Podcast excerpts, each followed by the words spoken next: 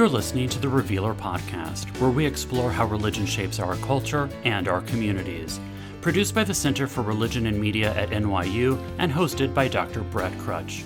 Each month, we sit down with guests to discuss the role religion plays in people's lives, in our politics, and throughout our world.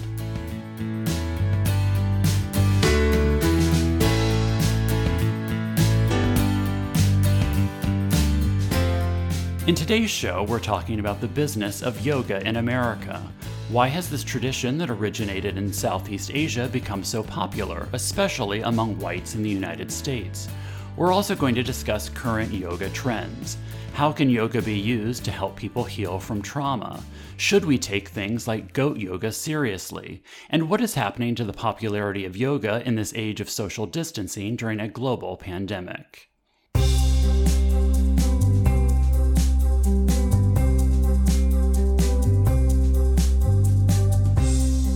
Hi, everyone. Welcome to the second episode of the Revealer podcast. I'm your host, Dr. Brett Krutzsch. I'm very excited to be joined for today's episode by Dr. Shreena Gandhi from Michigan State University. Dr. Gandhi is an expert on yoga in America. She wrote a great article for the April issue of the Revealer magazine about yoga trends. You can check it out at therevealer.org. And she is currently finishing writing a book on the cultural history of yoga in the United States. Hello, Shreena. It's great to be here with you. How are you doing today? I'm I'm good, thank you. It's great to be here with you too. Thanks. So, I should probably admit something here at the start of our conversation about yoga. Uh, and that's that I've never done yoga, um, but I know people who love it. And I'm really curious to hear your thoughts about the massive yoga industry. So, when I think about the people I know who swear by the benefits of yoga, they're almost all, but not exclusively white, and many are white women. So, I'm wondering first, is that an accurate stereotype that yoga has been somewhat co opted by white people? And if so, um, why has yoga been so popular among whites in this country? That is an accurate statement. I I think about 72% of people who practice yoga in this country, according to the last Yoga Journal study, from what I remember, are women. And the vast majority of that huh. 72% are white women. And that's not an accident. When the first hmm. yogis hmm. came over from India to sell yoga, to missionize yoga, for lack of a better word, and to raise money for their institutions in India and also set up institutions here, they targeted white women. Uh, they targeted hmm.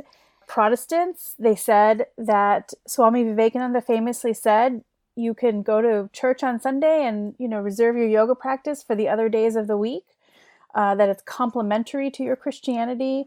Yogananda said the same thing, and they knew that they had a willing audience there. And I think part of it is that yoga is empowering, it uses your whole body. And I think white women at the turn of the century were looking for some empowerment, right? If you put that in the larger context of what hmm. white women were fighting for in terms of suffrage, in terms of their fashion styles, their hairstyles, you know, things were uh, changing in some really interesting ways at that time.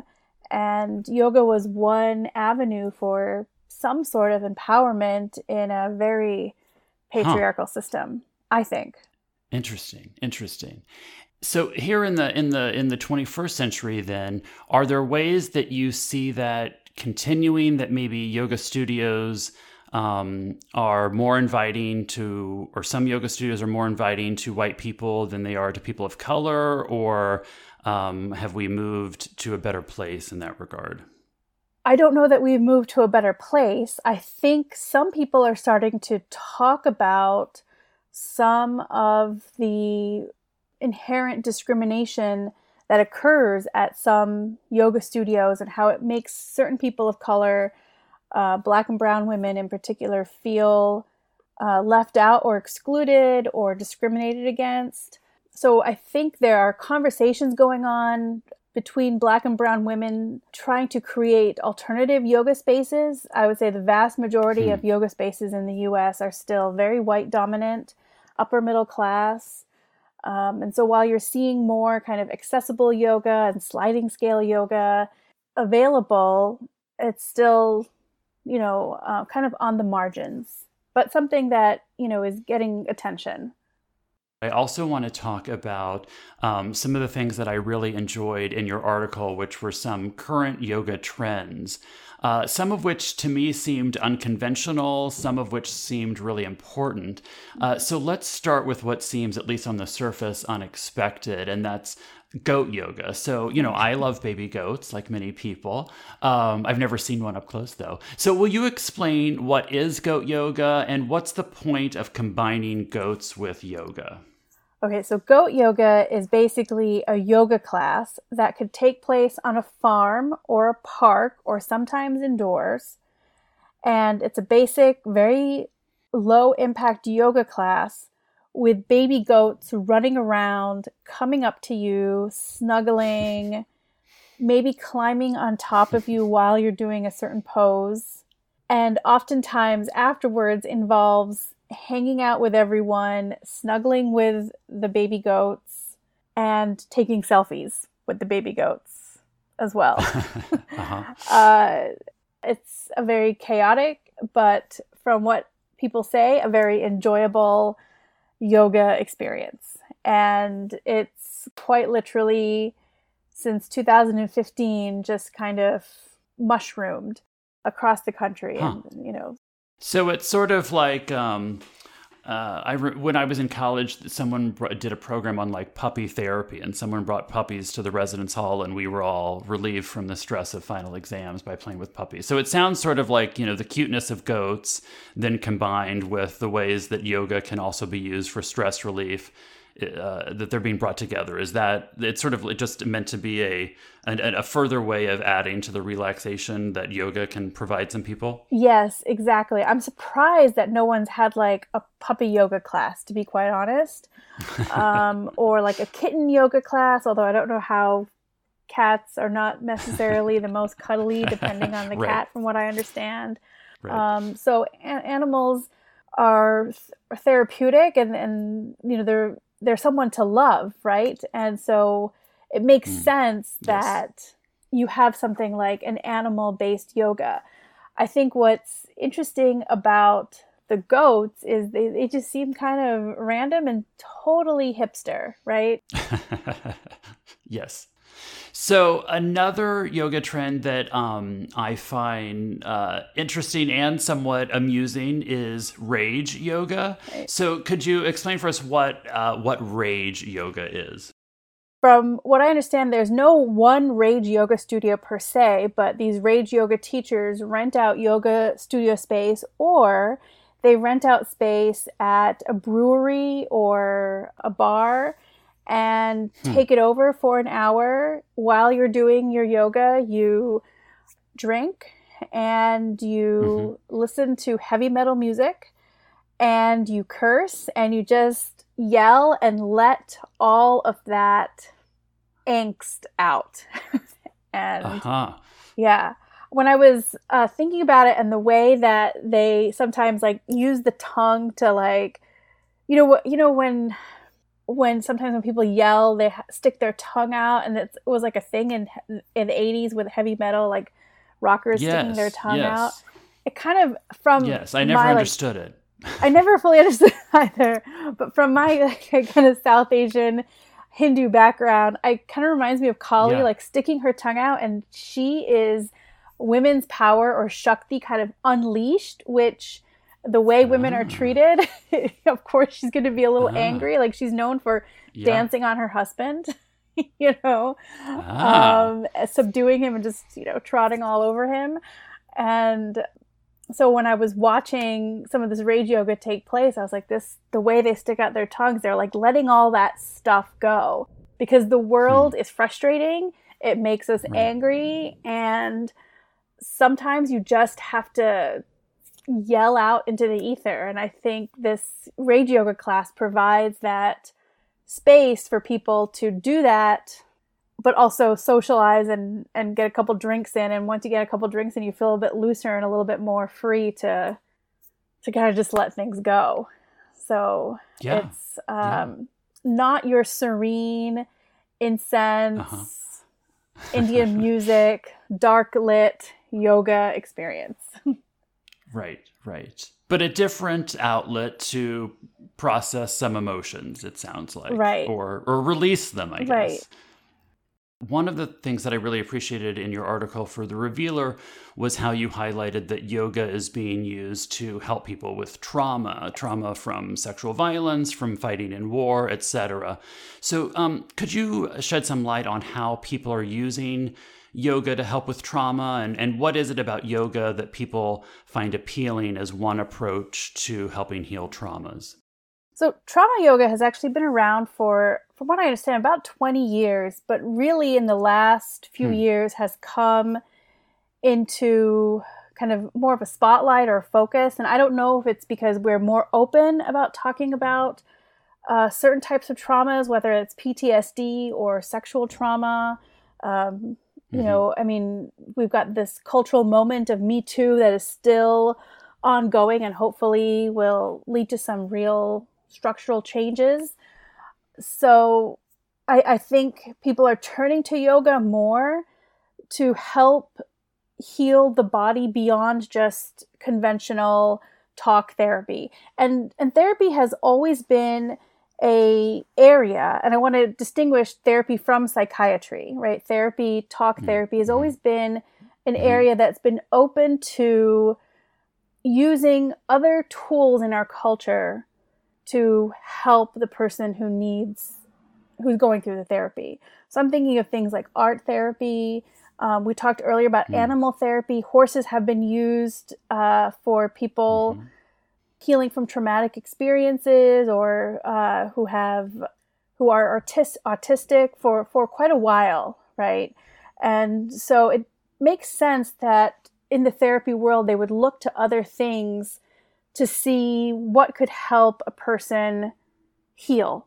And the thing with yoga is that it is it uses the entire body. Right? When you're doing a pose, mm-hmm. you're not only asked to align yourself in a certain way, but you're also asked to breathe in a certain way, like when you're holding a pose, to breathe in at a certain point and breathe out at a certain point, to be mindful of pulling your breath in and then pushing it out. And so it combines so many things. And I think people who have experienced trauma are able to use yoga to bring their body back together because hmm. trauma uh, and by extension t- torture torture takes the body apart right and and puts you in a in a place where language no longer makes sense. And I think that's hmm. the case for people who are going through trauma as well. That's it's why so many rape victims say I didn't have the ability to say no in that moment. Right? right? Um, but they're able to remember certain smells and certain sounds very clearly, but they weren't able to to speak up, right? Hmm. Um, mm-hmm. And then you know uh, you hear you hear certain similar stories from people who have been to war and come back and experience PTSD.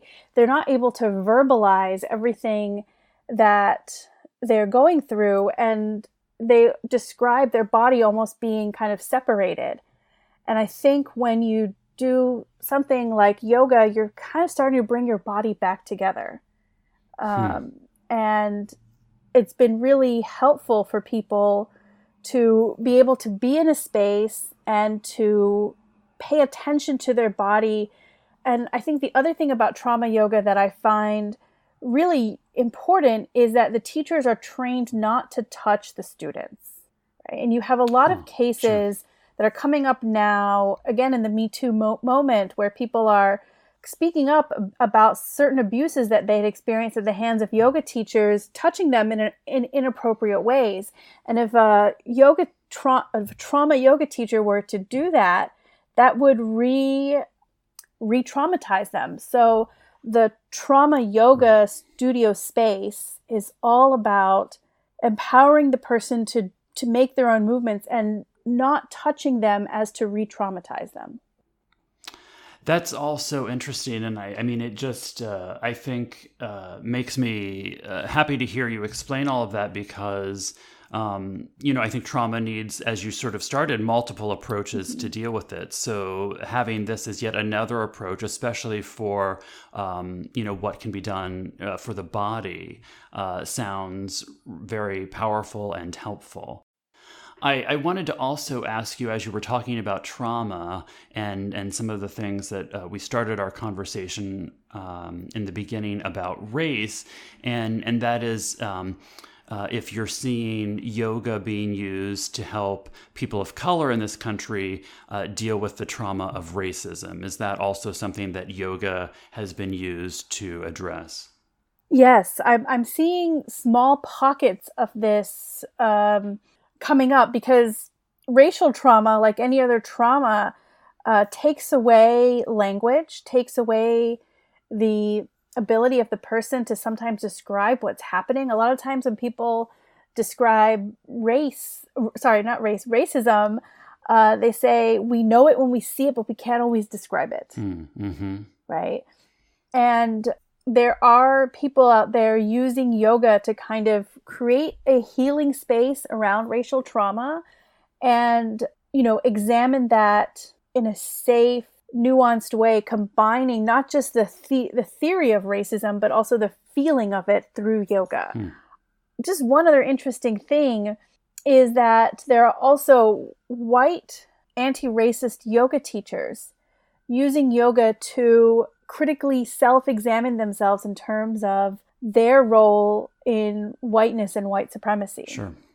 So, you know, this is a whole area that it's one of these watch this space moments, right? Because goat yoga is super trendy and cute, and rage yoga is, you know, uh-huh. again, something trendy that can be, you know, makes for a good pop culture article. But this area of racial trauma and healing from and examining and maybe even dismantling white supremacy, yoga being used for that um, is something that I think will really take off in the next few years as people start to think about racism in a more nuanced way. And if anything has come come about from 2016 is I hope that people start to see racism beyond just individuals' mm-hmm. actions, right? That it's something that's more systematic and uh, something that we all play a role in, that we all benefit from, and that we all also uh, suffer from. So that's great. All right, so we will know to to keep watching for more about uh, uh, how yoga is being used for racial trauma and other traumas. Um, yeah. So I guess then, given the you know where we're having this conversation, uh, and we've talking about these interesting and and and um, uh, exciting opportunities with yoga. Uh, you and I happen to be having this conversation as most of us are engaging in social distancing to prevent further spread of the novel coronavirus. Uh, mm-hmm. And I'm sure most yoga studios are closed for now. Um, so, what would you say for listeners who are interested in practicing yoga? What can they do during this time of social isolation? Well, I mean, you're right. All the yoga studios are closed. They're, at least here in Michigan, they're not deemed an essential business. Mm-hmm. So the governor has shut it down. And so yoga studios at the end of the day are, are businesses. And um, I think not all of them will survive uh, this moment of physical and social distancing.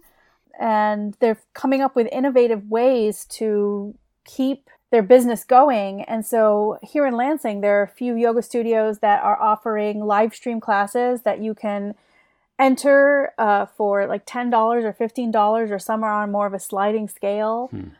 And if you're interested, look up your your local yoga studio. Yeah. And they they might be having classes, and that's one way that you could help a local business sustain itself during this time. Um, there have always been online yoga classes, but uh, usually they're kind of pre-recorded, and uh, these ones, I from what I'm understanding and what I've experienced so far, more live stream.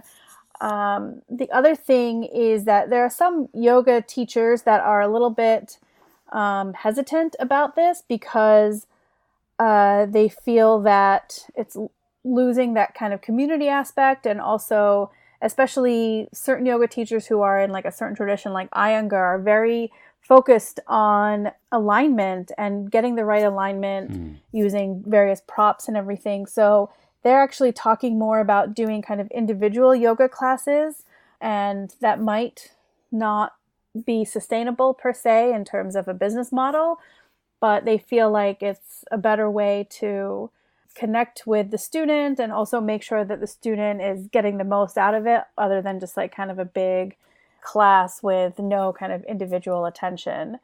So I would just check with your kind of local studio and see what they're doing I've seen a ton of yoga classes on Instagram live as well recently, sure, sure. Uh, which seems a little bit more chaotic. Like it's one thing to listen to a DJ and dance around in your room with a thousand people or more. It's quite another thing, I think, to do a yoga class. But um, you know, it's it's one of those moments of whatever works best for you hmm. because mm.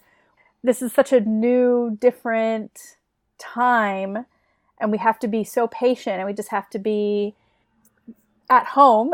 yeah, right. you right. know, so uh, uh, we don't really have much of a choice. So take this time to kind of explore and see what works best. Maybe an Instagram live yoga class would work really well for you, or maybe you have a yoga teacher locally that would be willing to do something one on one. But I don't think there'll be goat yoga for a while. There was one farm that like live streamed its goats recently, and you could like look at the goats, but my guess is it's not as fun looking at goats as it is like cuddling with goats. Right, so. right. Well, that's good. I mean, those are all helpful options, I think, for people um, during this, right? As you you um, describe, as we get used to this as our normal for now, and coming up with plans that work for all of us.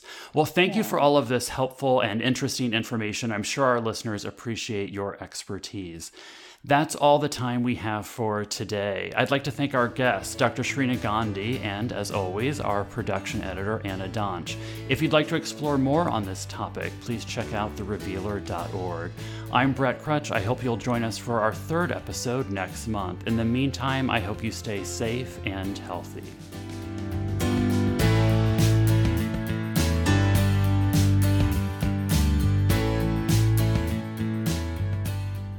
Thanks for listening to this episode of the Revealer Podcast, with music by Kevin MacLeod and production editing by Anna Donch. If you want to get in touch with us, we'd love to hear from you. Email us at the Revealer Podcast at gmail.com and check us out at therevealer.org.